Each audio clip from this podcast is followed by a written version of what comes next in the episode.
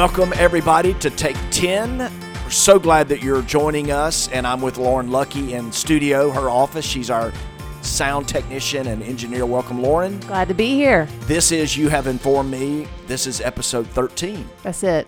We're rolling along. It's hard to believe. I feel like Yeah. we just started this thing, but That's it. We don't say brand new anymore. we don't. yeah, but That's it. episode 13. We're going to recap Sunday.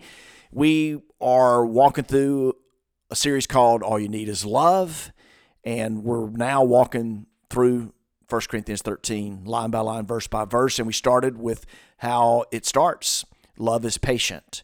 And we define patience, I kind of put two definitions. I've got a preacher that I- I've admired for many, many years, Crawford Loritts. He just retired, but uh, Crawford once defined patience as the will to wait. And that's, I think, so good. It's real simple, but hard to live by the will to wait. But I put a different definition in front of our people, a little bit uh, more contours and dimensions to it. But patience is the capacity to live gladly in the current season when we would rather not. I'll say that again. Patience is the capacity to live gladly in the current season when we would rather not. Sometimes we want to quit. Sometimes we want to rush ahead of God's plan and will and His timing. The 27th Psalm, the 14th verse says, Wait for the Lord. Be strong and let your heart be courageous. Wait for the Lord. That's not easy to do a lot of times. You, um, you got stories, I'm sure. I got so many where we rush ahead or we quit or we just have we complain. We're we're maybe we're waiting. We're just not living gladly in the current season. And it's probably harder for us. Think about, you know, our times versus theirs back in the biblical days, but we have fast food, speed dating, speed or self checkout, overnight shipping, instant messaging, buttons. You know, we can push a button and pull a lever. We get quick access to what we want right here, right now.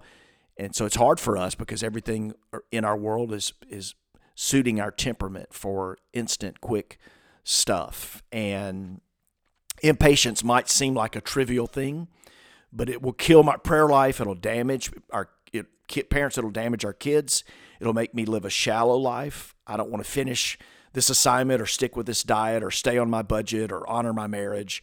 And it's a hard thing. That's why I think it's so beautiful that Paul writes and says, Love is patient. When he starts talking about these 15 traits of what love is and what love does not do, he says, Love is patient. I kind of put in front of our people this past weekend two challenges to living a life of patience delays and detours.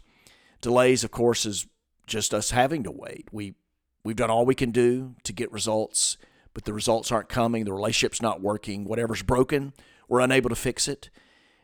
And we it's delayed. We have to we have to wait. And then there's there are detours where we're something happened mm-hmm. and our plan got us off and we're at a different place. We're not where we wanted to be.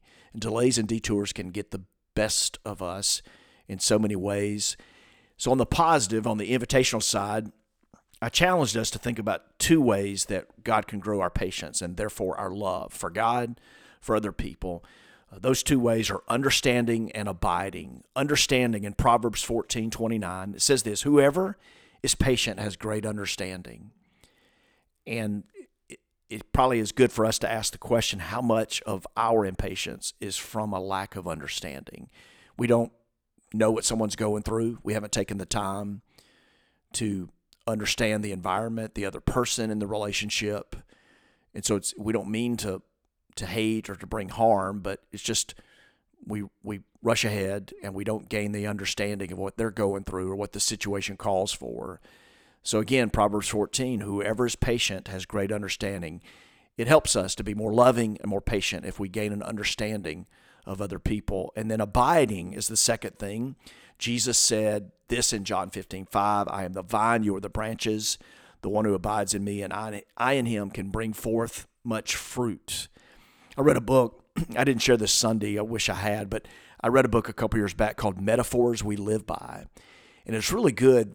The writer talks about the power of metaphors. Nobody did it better than Jesus. But I've got a friend who's a counselor. He does it really well at a real high level. And he says that he read it and this book, Metaphors We Live By, and it changed the way he conducts therapy. That that metaphors can invite us to deeper conversations and, and understanding and such. And I love that, you know, again, Jesus did it better than anybody, but I love the metaphor of the vine and the branches because we spend a lot of our time probably trying to act like we're the vine. But the most important thing we can do is just be the branch. And when we want to get to a place, or we, when we are at a place where we want to move forward and fix something that's broken, or to handle things ourselves, get get results, get moving ahead, the the antidote, the answer that Jesus gives us is to abide, and that means to connect, to remain, to to dwell, and to be able to do that gladly. But what a beautiful metaphor! The most important thing I can do is abide, is to connect, to remain in Him, take um, substance from Him, and draw from Him.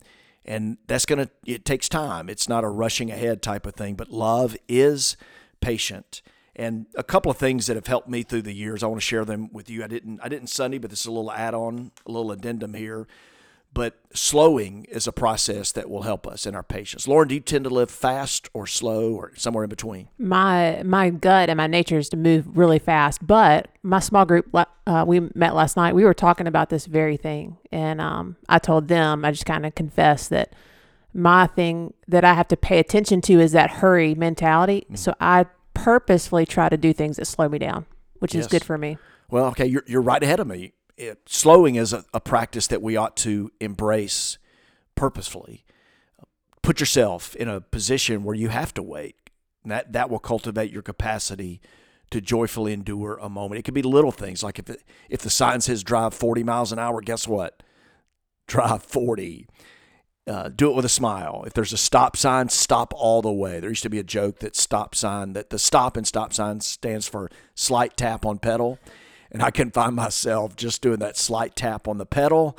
But stop all the way. That means your tires quit rolling. Let someone ahead of you in traffic. Let someone ahead of you in a line.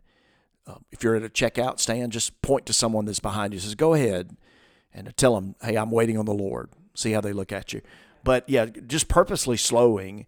And instead of, imagine you're driving, instead of treating people, other drivers as enemies, you actually show kindness. Love is patient and kind.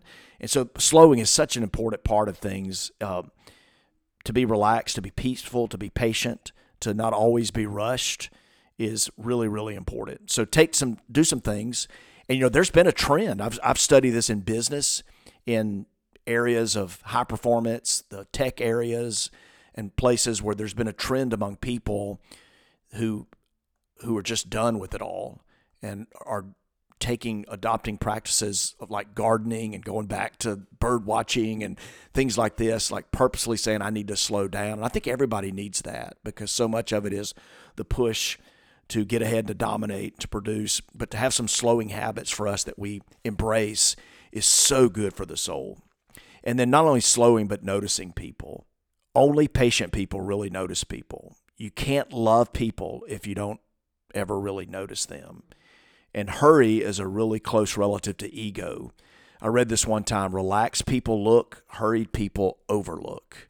And think about Jesus. He noticed a tax collector up a tree named Zacchaeus. He noticed a man born blind from birth who other people didn't even recognize, a woman who touched the hem of his garment in a big crowd full of people, little children who people uh, knew that Jesus wouldn't have any time for, he actually had time for. So to not love is to be short tempered, hot tempered, to lose my temper. Love is patient. Some versions of our Bible say love is long suffering. And that would mean, if you translate that, it means that you can suffer and not quit loving, that you can go through things and endure things. So, understanding, living with understanding, helps us with other people, being patient with other people, and then abiding. Uh, be, understanding that we're the branch, the most important thing we can do is be the branch and be connected to the vine, to wait on Him, to draw our life from Him. And don't forget just slowing and noticing. Those can both flow from those other two virtues. Love is patient, and man, pe- people are counting on us to love in that way. The world needs it. Uh, the world is hurried.